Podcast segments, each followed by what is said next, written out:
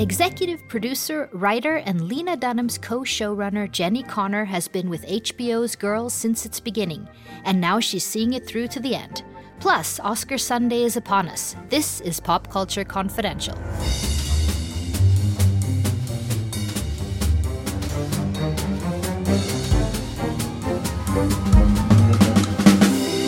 Hi, I'm Christina Yerling Biro. Thanks for listening. So, we are down to the wire. Oscar Sunday is around the corner, and here on Pop Culture Confidential, we're getting our last super insider tips for winning our Oscar pools from senior editor at New York Magazine Vulture, Kyle Buchanan. He's had his eye on the race all season. But first, I have wanted to talk to this groundbreaking writer and showrunner since I started the show, so I'm really thrilled that this is happening. Jenni Konner got her start writing on Judd Apatow's Fox sitcom Undeclared. She ran several network shows and has also been a script doctor, with her specialty being to flesh out female characters. I'll ask her about that one later. Then she saw a movie that blew her mind Tiny Furniture by actor director Lena Dunham. Their agents got them together, and some kind of magic happened. Jenni Konner would become writer, co showrunner, and executive producer on a show that can only be described as groundbreaking Girls, the HBO comedy about Hannah Horvath, played by Lena Dunham, and a group of Brooklyn 2030 somethings, now in its fifth season. Love it or hate it, this show has been a force in the cultural dialogue. Award winning and unapologetic look at women, relationships, sex, love, hate, friendship, all done with wit and intelligence, and not without controversy. The producers have announced that season 6 will be its last, but we have a little bit of a way to go. Season 5 just aired its first show, with Marnie, played by Allison Williams, taking a big step into adulthood, marrying her boyfriend Desi, and with all the friends in attendance. Yes, I am only 25 and a half years old. You know people say that you can't run away from your problems? Well, I moved away from mine and it worked, so people are so wrong. Why are you being so mean to me? I'm always mean to you. Yeah, but usually it's way nicer. I have to go. Hannah's having a gay emergency with her gay dad. Hey, hey, that's not how work works! You have to tell Hannah that she's been so inappropriate all day. Wouldn't you rather do that? That kind of just seems like something that you would like really enjoy doing. Show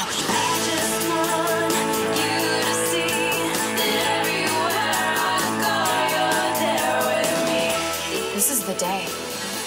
The very least you could do right now is to pretend that I might be doing the right thing. She's gonna be married to someone she barely knows.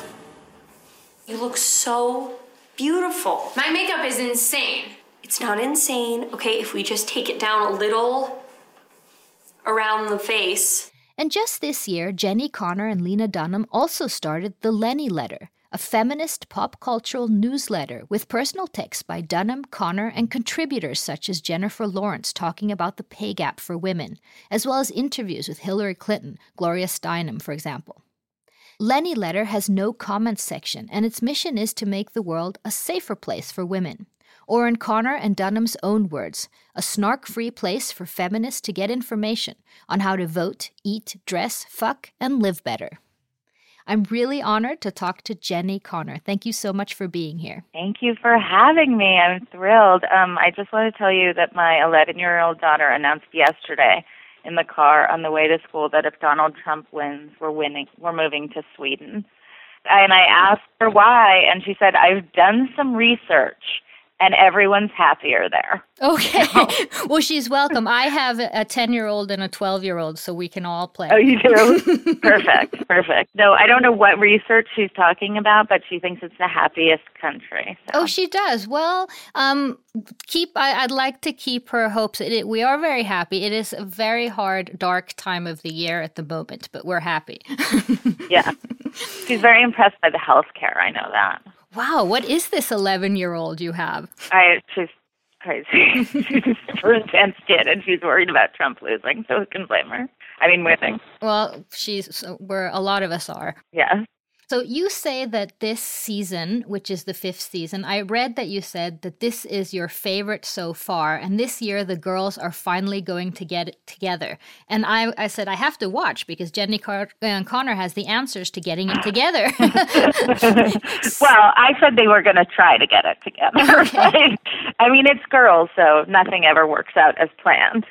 Um, in Girls, it's called a comedy, but the jokes don't really seem to be the thing. It's the observations. Now, when you're in the writers' room, are you going for comedy or are you going for theme? Or um, you know, we uh, we go for all of it. We don't really go for theme. I would say we're not really looking for theme. The themes pop up later, sort of after the writing. But yes, we're definitely shooting for comedy. Always, we have a room full of comedy writers, and and we're laughing all day and trying to figure out situations that are funny and trust that but you know most of the time if the stories are coming from a truthful place not necessarily a true story but just a truthful place and an honest place emotionally then you can always find humor in that. I mm-hmm. mean we have to. What other choice do we have? This is the second to last season. The sixth season will be um, your final one you said. Why why are you want to end it already you're sort of at your peak. It just feels it feel you know the show is called Girls, not Women, and it just we don't want to overstay our welcome. We feel like we know the ending, we're going to wrap it up, and it's really going to feel. We're just excited to sort of hit the end of it. And do you have anything you can tell us that's going to happen? Um, uh, no. no, we have some great guest stars. We have Corey Stoll from House of uh, Cards, who's amazing and he plays Elijah's love interest. And there's a beautiful Elijah romantic arc, and we get to see Andrew Rannells in a really different light and a really emotional light, which I love seeing because he's so talented in every other way, and it's great to see him do this as well. And um, we just have a lot of fun this year. I think, um, you know, aside from the guest stars, it's just um, it's these girls and their friendships. Those are the primary love stories. So the casting in Girls is, has just always been perfection. Um, I know, of course, it's Lena and her story to begin with, but how did the other women come together? Well, you know, we have the most incredible casting person in the world. Her name is Jennifer Euston. She also does um, Orange is the New Black and other shows. She's brilliant. And I mean, we saw Adam Driver the first day of casting. You know, she truly, she truly she sees every show, every showcase. She loves actors. You've never met anyone who loves actors more than this woman. She supports them wholeheartedly. She has her favorites. She has fantastic taste. And you know, she'll she'll I we just always know she's going to get the job done. I never get scared no matter how close if it's the day before shooting, the day before a table read, I know she'll find the right person. And was she the one that found Allison Williams and the other the other women? Allison actually came through Judd. Judd had seen a video of her, this video that kind of went viral of her singing the Mad Men theme, and he loved her and said, um, he said, uh, uh, we have to see her. And um, so that's how Allison came to us. And Jemima, of course, is an old friend of Lena's from high school. Can we go back a bit, Miss Konner? Can you remember from the very beginning of Girls a moment on the show um, or a plot line that caused so much chatter or controversy or love that you understood? Like, wow, we've really pierced the zeitgeist here. We've we have something. You know, I'm always really, really surprised at the things that people talk about. Actually, um, I, I can never tell. Like, we certainly never have been in the room and thought, oh, well, this is going to blow the world open um, I'm always kind of shocked by what the things actually are. Um, so no, I mean I can't really point to one thing. Um, I mean I think, you know, I, I think it's interesting the episode we did with Shiri Appleby, where um, she crawls across the floor with Adam, and that turned into a big conversation about consent, and that was really interesting to me because I had no idea, truthfully, that that would that would have come up and and when we wrote it we certainly didn't even explore it as an idea of lack of consent that it would be rape it was a gray area for sure and watching it it was just an interesting thing that i didn't expect people to latch on to and so that was you know anything that starts dialogue we feel really lucky um, you started working with the great Judd Apatow, your own career. Yeah. Um, could you say a few things that he taught you? Oh, he taught me really everything. Um, and then he ruined me for other shows. so it was my first job, and um, I was a staff writer on Undeclared. And when you're Judd, the way you run a show is you have your staff writers in every part of their episode. So they're in the room for their episode, they go off and write their episode, then they're on the stage for their episode with uh, supervision of a higher level producer, but still they're the ones managing their episode. And then they're in casting and they're in editing. And, you know, I was a staff writer, which is the lowest position, and I was in casting, helping to cast the pilot of that show. And that's just really unusual, but I didn't know it at the time because it was my first TV job. So I thought all television was like that. And when Undeclared got canceled and I had to find another job, I was very disappointed in the way the TV system worked. But I knew that when I had my own show, I would run it the way Judd did, which I always have. And now I get to run it the way Judd did with Judd, which is a dream. So you do that now. You it's more inclusive um, for everyone in the room. Yeah, I mean that's the only way people can learn to actually produce themselves. And and early on after the judge, you were also a script doctor, and I understand that your um, speciality was punching up female characters. Now, what does that mean? Okay, so what happened was a lot of times with these movies, comedies and uh, action movies, it's not really, I would not say it's anyone's fault, but I would say the women wind up being sort of the least fleshed out characters um, by the time the movie starts in terms of script. They've worked a lot on story and other things, but they haven't really worked that much on the female character in a script. And so I would be brought in sort of at the final hour to help the female character and do rewrites and even some of the movies that had started shooting and I would come in and help. And it was um very interesting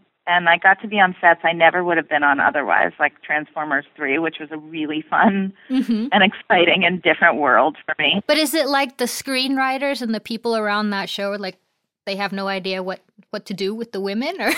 No no it's just it's literally it tend, that's what i thought it was going to be but it actually just tends to be people running out of time. Okay. And so I, you know in the subject of transformers for example i worked closely with the writer and he was just working on other stuff that I couldn't work on, like robots. Mm-hmm. and I was working in tandem with him on the female part. Okay, but he could put some time on the female part, not just on the robots. he could, but he just ran out of time, truthfully. And I do feel like that's the case with a lot of. I mean, I in the in on the ones I've worked on, it has just been at sort of the final hour, people saying, you know, this woman could be a more fully fleshed out character. So at least everyone's trying. Right. And it was dialogue and things like that? Yeah. How would you describe your friendship with Lena? Um, well, she's, you know, my closest friend. We text about 800 times a day when we're not, even when we're in the same room sometimes or on the same conference calls. And, you know, creatively, we really get along and we have just a great time together. And we like to do the same thing, which is sort of a lot of times it's sitting in bed and eating good food and writing. You're you're a little bit older than she. I mean, you and I, I think, are the I'm same. I'm a lot age. older than she is. Yeah, but she's wise beyond her years, and I'm probably a little dumb for my years. oh, I doubt so we it. meet somewhere in the middle a while back, Girls was criticized for, for a lack of diversity, but you were one of the few showrunners and teams that seemed to not be defensive about the criticism. You sort of welcomed the controversy. Was this an aha moment for you? And how have you changed? Absolutely. It, it absolutely was. And the criticism that came out that was thoughtful about it really affected us and has informed a lot of moves that we've made since. Um, I, you know, Judd has always said a good idea can come from anywhere, and it's really just been my ethos since I met him. And and we don't, you know, take story ideas generally from people, but who don't work on the show, but but we do listen to criticism about our cultural significance. Absolutely. And what are some of the things you've done to change this? Well, we've just tried to include much more diversity, and um, when we were forming our new business, Lenny, which is our newsletter, um, our feminist newsletter, we made a point, a very specific point, to have a very diverse staff and to have very diverse content. And that has been something that we started out with from the get go, which was not necessarily a priority for us. Our priority for us when we started Girls was to tell Lena's story, and a priority for us now, as we're trying to now go into politics and feminism, is to actually represent a little bit of what the actual world looks like. And so we've made it a huge priority for us in that. And you don't shy away from things that polarize, which I find so refreshing. Um, this week, um, Lena shows support for Kesha and her legal battle. You've written an open letter to Trump and, and several of women's issues. Um, do you experience backlash at all? You know, one of the things that we did when we founded Lenny, our newsletter, is that um, we created it. It's in a newsletter format, and there's no comments. Mm-hmm. And and so it's very hard for us to see backlash on that, which is great. And the truth is, we don't care. Like the Kesha, the Kesha story is so clear. There's no shade of gray. It's so awful, and anything we can do to bring light to it, we will. Will you explain that, in, in if um, in case any of the listeners haven't understood the Kesha story? Well, what's happening with Kesha is that a judge has ruled, a female judge has ruled that she has to continue working with a producer who she claims has um, sexually assaulted her and finish out her contract with Sony. And um, that's really the the long and short of it. And and you know, it's just been it just seems outrageous and um, which may of course uh, make other women afraid to come out um, if they experience anything. yes i mean right if Kesha can't get heard in the proper way and win that suit then what does it mean for someone who's not famous? It's terrifying and i'm hoping that the voices become so loud that sony has to address it in some way. And what are you and lena going to do after you know, we're trying to figure that out right now. We're in an overall deal with HBO and we're developing a bunch of things for them. And we made a documentary this year that airs in June on HBO, though I'm not sure in Sweden when it airs, but it's called Suited and it's about tailors, bespoke tailors who make suits for transgender people. And it's a really great, moving, really optimistic documentary. And it's a great way into trans lives through fashion. And um, so we made that with our boom operator who's of our show, who's the sound guy who um, came to us with the idea. His name's Jason Benjamin, and he directed it. And so we want to continue to make documentaries and maybe go into features. We're sort of trying to figure it out, but also trying to take our time a little bit. And what about Lenny Letter? What are, are you going to expand that in any way? Well, we I mean, that's our favorite thing ever. And the reason we made it a newsletter, one of the reasons was because it was something we could manage. Just so, you know, today we just had, we have an editorial meeting every Wednesday morning. We're very involved. We read every single thing. We reach out to people. We have a really incredible staff, but it's something we love to do. So we'll be growing Lenny in the future too. When you're going to look back at girls and what you did, can you yourself see the impact that you had? Not yet, but hopefully I will, and hopefully my daughter will, and you know, young women will. I mean, I, I see the impact that Lena's had. I see, I can see the impact that her book has and her persona has on people in the world. So, I mean, you know, I'm looking forward to that. I'm looking forward to looking back on girls. But I'm not ready quite yet. Okay. Well, thank you so much, Miss Konner. This was great, and good luck with the rest of both seasons. Thank you. It's so nice to talk to you. Thank you so much, Jenni Konner. So, Oscar Sunday is coming up in just a few days. Now, I've had an Oscar viewing party for a couple decades now, but I don't think I've ever seen a more unpredictable race. I am still up in the air with my ballot. The Revenant, Spotlight, and Big Short splitting a whole bunch of wins at the different Guild Awards. It seems almost impossible to call. So, for our last pro help here on the show this Oscar season, insider tips for winning your Oscar pool, I'm really, really happy to have Kyle Buchanan, senior editor of New York Magazine Vulture, with me. He has spent months covering everything leading up to the Academy Awards. Kyle, welcome to the show. Thank you for having me. So, in order to win the uh, Oscar pool, say on Sunday, there's one thing you really have to understand, um, and that's how the preferential ballot voting system that the Academy has. Now, how does that work? Yeah. Uh, so, essentially, what this does is it favors a consensus pick. So, you not only want to get those number one votes, you want to get the number two votes, which ostensibly would help a movie like Spotlight, one that everybody seems to like. So it means that the Academy are, is putting their picks for Best Picture in order. If, if I get that correct? Yeah, it's it's sort of a confusing process, but it ultimately it involves you know uh, a certain amount of movies get put in a pile if they've got number one votes, and if you clear that threshold, then it comes down to the number two votes, which are now counted as number one votes. Uh, and so what that's meant to do is create an environment where uh, movies that everybody likes can triumph uh, instead of very polarizing ones that might have you know a lot of people who are willing to put it down for their number one picks but not really a, bar, a broad base of support that would put it down for number two so what you're saying is that number two is actually the likely winner then. Well, it can be seen that way, but then again, passion counts for something. You know, last year I I think a lot of pundits were sort of sleeping on the movie Birdman until it started triumphing at PGA and the guilds because we thought that movie was too polarizing to get those number 2 votes. What we didn't realize is that Boyhood, while it was well liked, didn't have the same enthusiasm, didn't inspire the same passion that Birdman did. So I think Birdman got enough number one votes that it almost didn't matter, and that's what I what makes me wonder this year, Christina, because boy, you could make a number one, number two case uh, for and against any of the three uh, top contenders you named, and I go back and forth. I'm I'm curious to see if even having this conversation is going to make me realize what I think is going to be the eventual Best Picture winner because from hour to hour, I I I come up with a new idea. But I keep you thinking like a movie like The Revenant, either it seems um, I mean maybe wrong, but either you love it or you don't like it all that much. So either yeah. you're putting it at number one or you're putting it like at number five or something for oh this was a, a magnificently beautiful picture something. But if enough people put it at number one, that's what's going to matter. And I you know I think a precedent was set for that last year with another Alejandro Gonzalez Inarritu directed movie Birdman.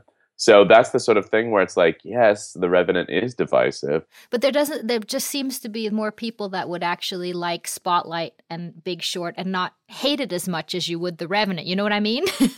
yeah. If you do. No, I know exactly what you mean. So what do you think? Let me put this to you. Ah. what do you think can win Best Picture, and has that pick changed over the last few weeks?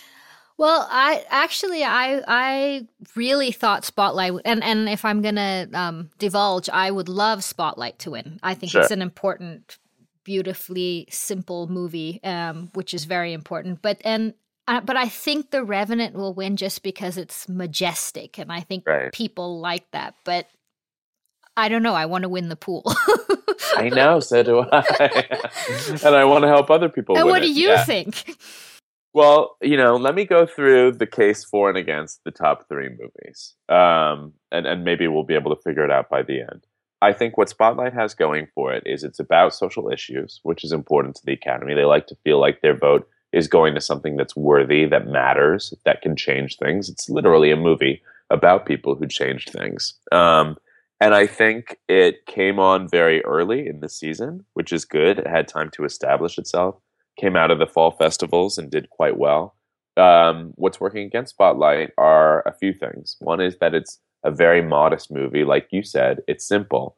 And I think that up against flashier contenders like The Big Short, which is a sort of similar movie about social issues but flashier, and The Revenant, which could not possibly be more eye popping, um, it could falter. You know, it won the SAG award, but that's the least predictive of the major guilds when it comes to what will actually win Best Picture. So that worries me. The other thing that worries me if I was Team Spotlight would be that for a movie to win Best Picture, it really needs to win at least two other Oscars. Movies have won with one other Oscar. Hell, they've even won with no other Oscars, but it's been ages since. Grand Hotel won with no other Oscars but Best Picture the last movie to win with only one other Oscar besides Best Picture was The Greatest Show on Earth. So it's been decades and decades since. And when you look at Spotlight's chances, the only other Oscar I think it's really going to take is screenplay. There aren't a lot of good arguments to make in the other categories. Maybe Mark Ruffalo can pull out a surprise win in Best Supporting Actor. I think that would be the shocker of the Doubtful night. with Doubtful. Stallone and yeah. so when you look at that, when you say when you say okay, Spotlight, if it's going to win Best Picture, it's probably only going to win two Oscars. That's unlikely. That doesn't happen very often, and that indicates maybe not a very large base of support. So that Spotlight. Big Short, you know, same things I said about Spotlight, which the social issues, the relevancy, what it has that Spotlight doesn't is more of a shot in other categories. I think it's almost even money in best editing, whether that could go to uh, The Big Short or Mad Max Fury Road. Um, they're both extremely attention getting in the way that they're cut.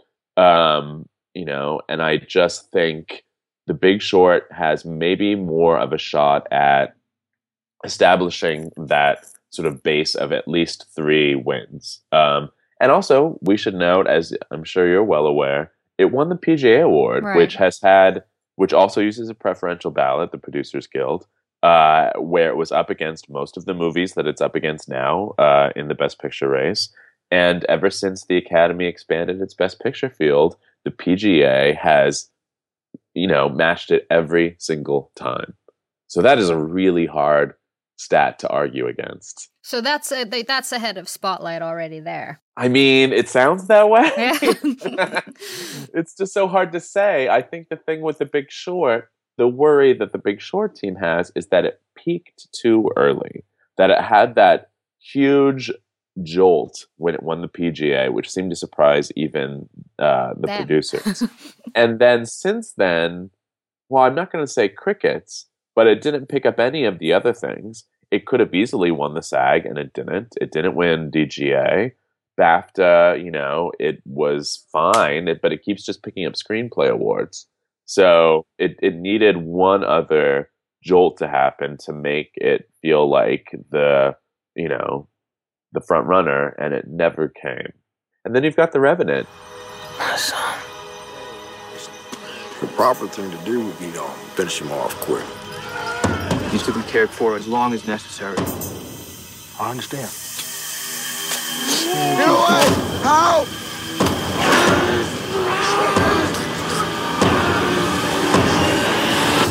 What happened? We did what we had to do. He was buried right.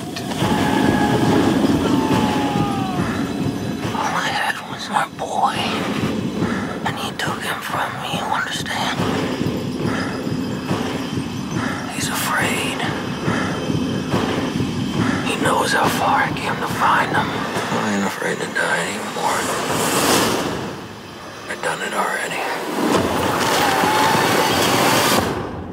What does The Revenant have going for it? A couple things. It's late breaking, uh, so I feel like it's got momentum happening now uh, that the other two movies don't. It made a lot more money than those. It has guaranteed wins. It has, you know, we were talking about how Big Short and Spotlight are going to struggle to even get, you know, more than one other win if they uh, want to get Best Picture. Revenant's got tons that it can win. We know it's going to win Leonardo DiCaprio for Best Actor. We know that Emmanuel Lubezki is going to win cinematography. Revenant could also take home both sound awards. It could take home visual effects. It's probably going to win Best Director. Do they want to give it? I mean, Inarritu won already last year. No, Twice in two years. You still think that that's they're okay with that? Well, so you're pointing out the the con side of this argument for the Revenant, which is there's a lot of statistical history going against the Revenant winning. One, you know, uh, the fact that Inarritu would direct or would win back to back Best Director uh, Oscars, that almost never happens. What has never happened is the same director directing two Best Picture winners back to back. That would be unprecedented. That would put him in the pantheon. and I don't know that uh, the Academy, which often likes to spread the wealth, would go there that fast. I think the other two things that are sort of working statistically against The Revenant are uh, it didn't get a screenplay nomination. Again, very hard to win Best Picture without that. Uh, last one to do it was Titanic. Um, and it didn't get a SAG nomination for its outstanding cast. Last movie to win Best Picture without that was Braveheart. So these are we're working, you know, uh, we're working using uh, movies that came out quite a long time ago to provide a comparable case to The Revenant. Um, it would be unprecedented in lots of ways if it wins. However, when I name all those Oscars, that it's almost certain to win, boy, doesn't that seem like I'm making the case for it? so if you would have to put it down today, would you do Revenant? you know, listen, I'll say this. I really liked The Revenant, actually. Do I prefer Spotlight? Yes. Um, would I rather see Spotlight win? Yes. So, what I usually do if it's a race that comes down to where I could go 50 50, uh, either way, either thing could win, um, I will usually vote for the one that, if, if there's one that I would like to see win more, I won't vote for it in my Oscar pool. Right. I'll vote for the. so that way, no matter what happens, I'm satisfied. Now, to an extent, I can do that this year. You know, while I prefer Spotlight, I can put down The Revenant, but then there's The Big Short too. Mm. So who knows? I feel like in talking to you, the safest money would be to put it on The Revenant. But then, you know, there are all those things, all those uh, historical precedents that would caution against it. So I don't know. It's like it's exactly like you said when we started. Like this is the wildest, craziest best picture race I can remember. And I mean, there's literally no chance of room or anything else getting in there, right? I just don't see room. Uh, no pun intended. I just don't see room for it. Um, you know, it was it was astounding that Room got that uh, director nomination. Uh, well deserved for Lenny Abrahamson, but not one that a lot of people were expecting. And he got that over, you know, Steven Spielberg, over Ridley Scott. Um, I don't think that those other movies have a shot. Much as I would like to see, say, Mad Max Fury Road win Best Picture. That was my favorite movie of last year. I don't think it's got a shot. Um, I think that its biggest shot, uh, while it will win some of the below the line uh, things it's nominated for, its biggest shot was George Miller in Best Director, and the fact that Iñárritu took that makes me, yeah, at the DGA makes me think that Miller doesn't have a very good shot. You know, when there is a Best Director, Best Picture split, it tends to favor the director who directed the most technically arduous movie. Uh, and while I thought that was uh, George Miller, um, I think that people feel, especially because of DiCaprio's narrative, that that movie was so hard to make that it was actually in Iñárritu, and he's benefiting from that. Well, it's just it's just the bear, right? The bear is confusing everyone.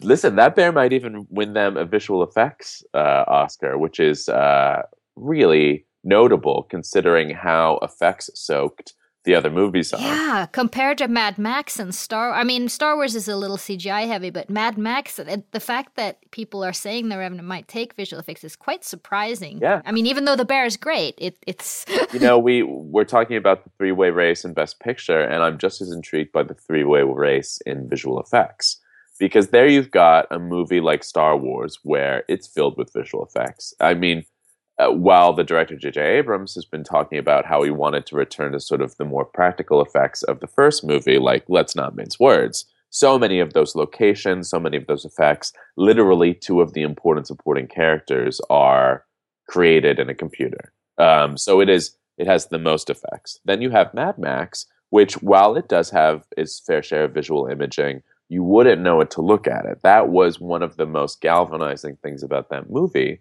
is that it looked like everything really happened. It had a physical reality to it that was incredible that people responded to.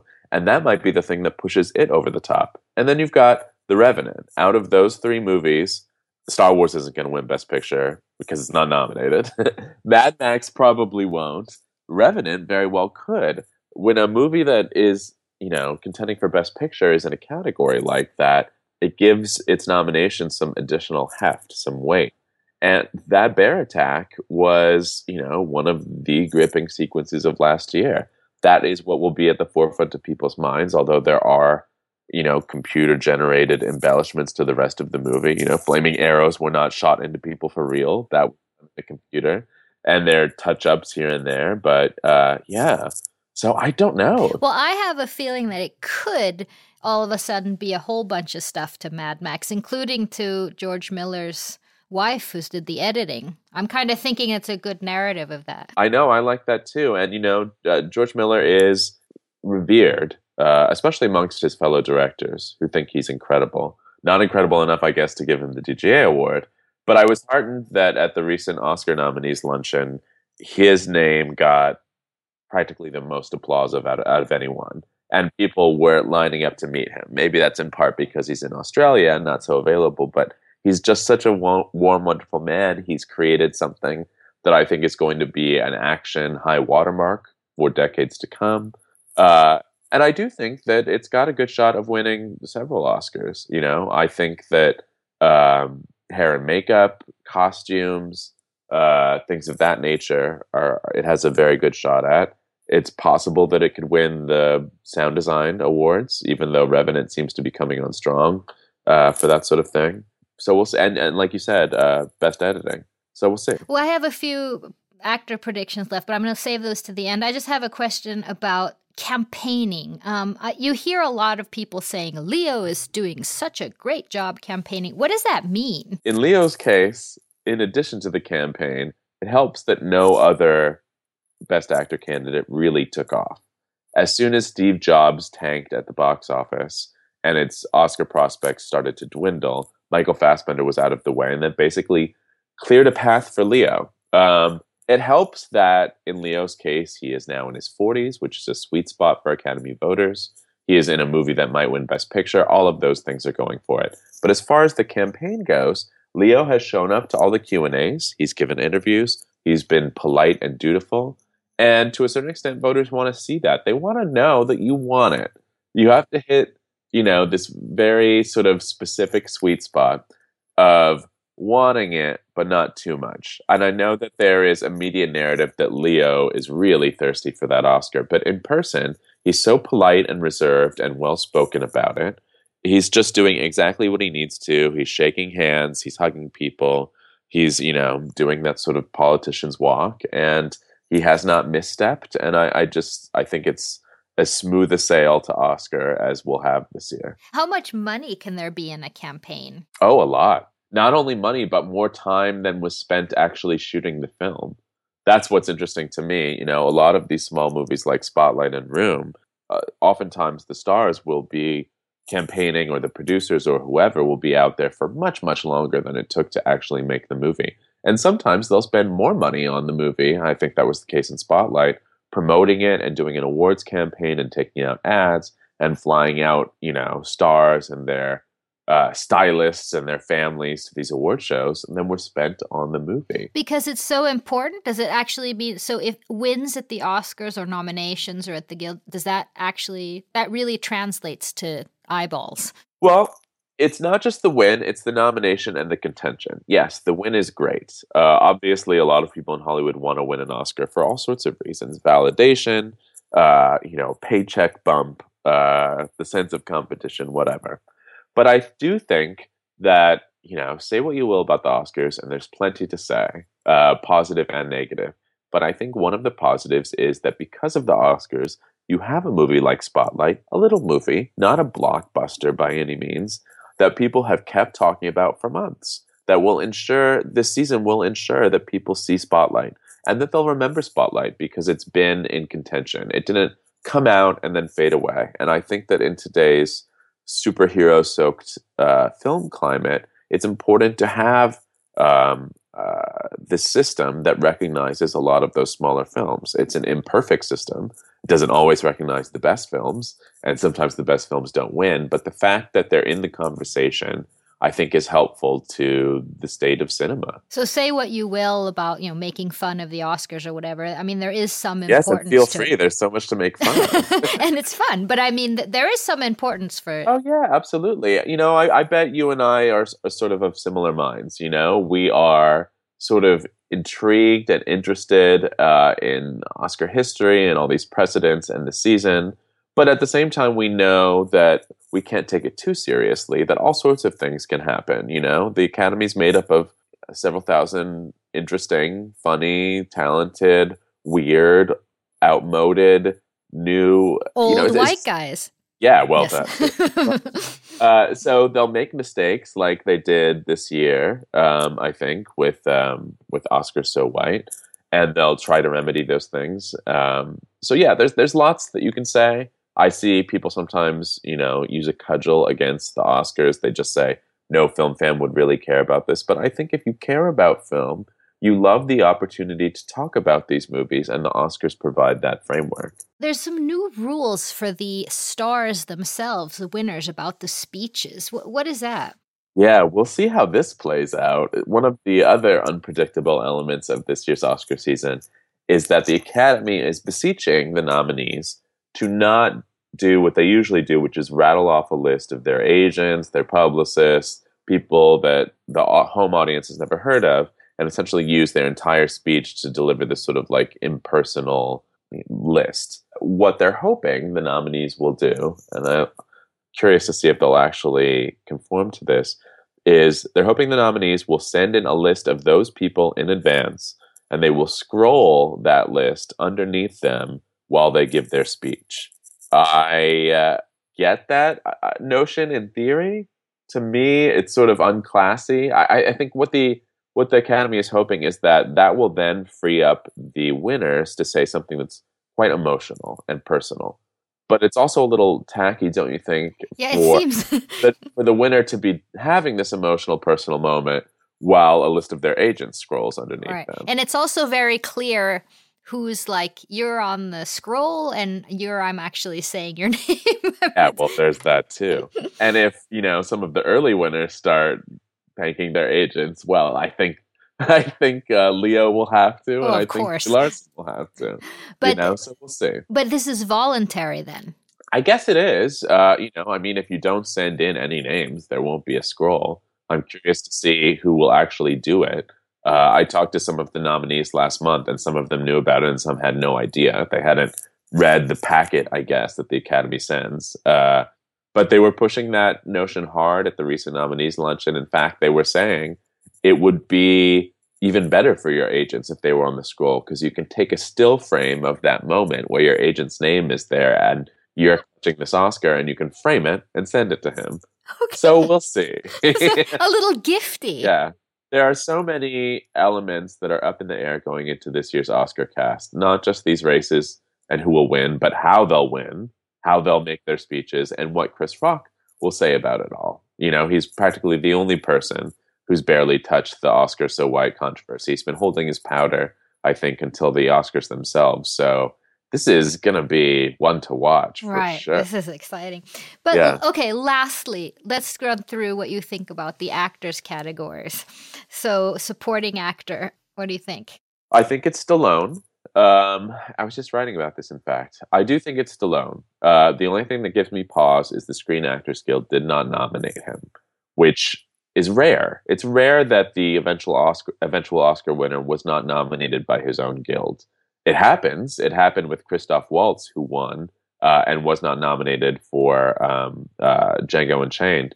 But that movie screened very late, whereas Creed, you know, had already made almost 70 million at the box office by the time the SAG nominations were announced. So that concerns me because I've heard from people, you know, not he's not the most beloved figure. Obviously, a lot of people have a very strong association with Sylvester Stallone, and he's terrific in the movie. This pictures from the 10th round of the first fight, right? I heard about a third fight between you and Apollo behind closed doors. That true? How do you know all this? I'm his son. A great fighter once said, It ain't about how hard you can hit, it's about how hard you can get hit and keep moving forward. See this guy here? That's the toughest opponent you're ever going to have to face. I believe that's true in the ring, and I think that's true in life. Now show me something. But, you know, over a long career, uh, some of it misspent there's bound to be people who just aren't rooting for him, and I've heard from some of those people. Is Rylance the one, the second? No, I no? don't think so. No, I don't think so. I think Mark Rylance is overrated by uh, the New York and London audiences who know him as an acclaimed theater actor. Um, because I think that movie has basically retreated from view. I think that if there are two dark horses, it's Christian Bale, who actors revere, who is in a movie that could win Best Picture, and it's Mark Ruffalo, who actors love, who's also in a movie that could win Best Picture. Ruffalo in particular is interesting to watch because he's the only sort of cuddly presence in that category, which is filled with sort of remote character actors and troubled manly men. And I think you can't underrate how much when a voter is voting, how much they're voting for the person that they want to see up there graciously accepting award an award and smiling. You know? That that's important. That makes me think of when Burt Reynolds was tipped to win and lost to Robin Williams. You know, like this career comeback narrative faltered in the in the uh, late going, and they just gave it to someone who they liked. Right, right. You know. What about actress supporting? That one, I feel like it's Alicia. I feel like it's Alicia Vikander and the Danish Girl. It seems like it's all been uh, happening for her. Um, she won the SAG award, which is really uh, notable. Um, yes, Kate Winslet won the Golden Globe, but Golden Globe overlap and the with the Academy is literally contained to one person. There's only one person who votes for both. Uh, and yes, uh, Kate Winslet won the BAFTA, but there, Alicia Vikander wasn't competing uh, in that category with her Danish Girl performance. So while Kate Winslet is like, you know, she's up there, I would put if I had to pick a second person in that category, I'd pick her. I think it's Alicia's to lose. The Academy loves an ingenue. She had a fantastic year, a real breakthrough year, uh, including her performance in Ex Machina and other movies. And I think that's essentially the thing that's going to clinch it for her. Yeah. Well, we're happy about that in Sweden. yeah. She's been having a great award season. She's been learning a lot, and she's been getting to meet a lot of uh, great people in Hollywood. And I think been having a good time. And and best actors seem locked to Leo and Brie Larson. Yes, I agree. Yes, uh, I mean Leo for all the reasons we said, uh, and Brie Larson. It just seemed to happen for her. Um, it helped that two uh, other ingenues who were potentially in contention for best actress, uh, which are Alicia Vikander and Rooney Mara and Carol, uh, ended up in the supporting actress category where they wanted to be. I think that's category fraud. I think they should have been in Best Actress, but once they weren't, that freed up room for Brie Larson. Um, well, you know, I you think she's at, spectacular in that movie. I mean, you look at her competition. There's Cate Blanchett and Carol, which I don't know that Carol's going to win anything, and I think that Kate won so recently that she's just not at the forefront of voters' minds. You have Jennifer Lawrence and Joy uh, that's the only nomination Joy got. It's not going to happen. You have Charlotte Rampling in 45 years, phenomenal performance, but she sort of shot herself in the foot with comments she made earlier this season on Oscar So White. And then you have Saoirse Ronan in Brooklyn, a really good performance. There are people who really love that movie. I think that's a contender, but I think that if it's a battle of the ingenues, it's Brie. Kyle, this was so much fun. Thank you. and I'm going to hold you to this and, and see what happens on Sunday and tweet Don't to you hold on Monday. to it because I could change my mind. That's okay. the thing. I'm trying to give my best advice, but even as I say it to you, I'm like, oh yeah, maybe I'm convincing myself of something new. It's just a, a wild and woolly year like that. Well, thank you so much. We'll, we'll, I'll tweet you on Monday and see what happens. Thank you for having me. Thank you so much to Jenni Konner. Girls Season 5 is on HBO, HBO Nordic right now, and you can subscribe to Lenny Letter on lennyletter.com.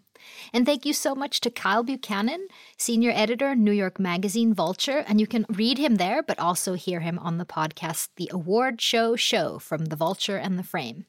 Let us know your predictions on at podpopculture on Twitter or go to the homepage, popcultureconfidential.com, and we're on Facebook and Instagram and everywhere. This show was edited by Tom Hansen, music by Carl Boy, produced by Renee Witterstedt and myself. I'm Christina Yerling Biro. Thank you so much.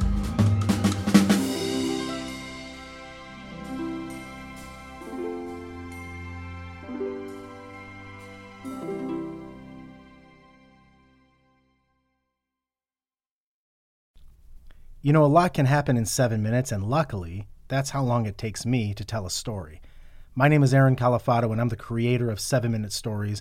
I'm proud to partner with Evergreen Podcasts, and I'd like to invite you to join me on this journey. I'm going to take you on some crazy roller coaster rides using my unique extemporaneous storytelling style, and together, we're going to try to make sense of the world, all through the art of storytelling, and all in approximately seven minutes.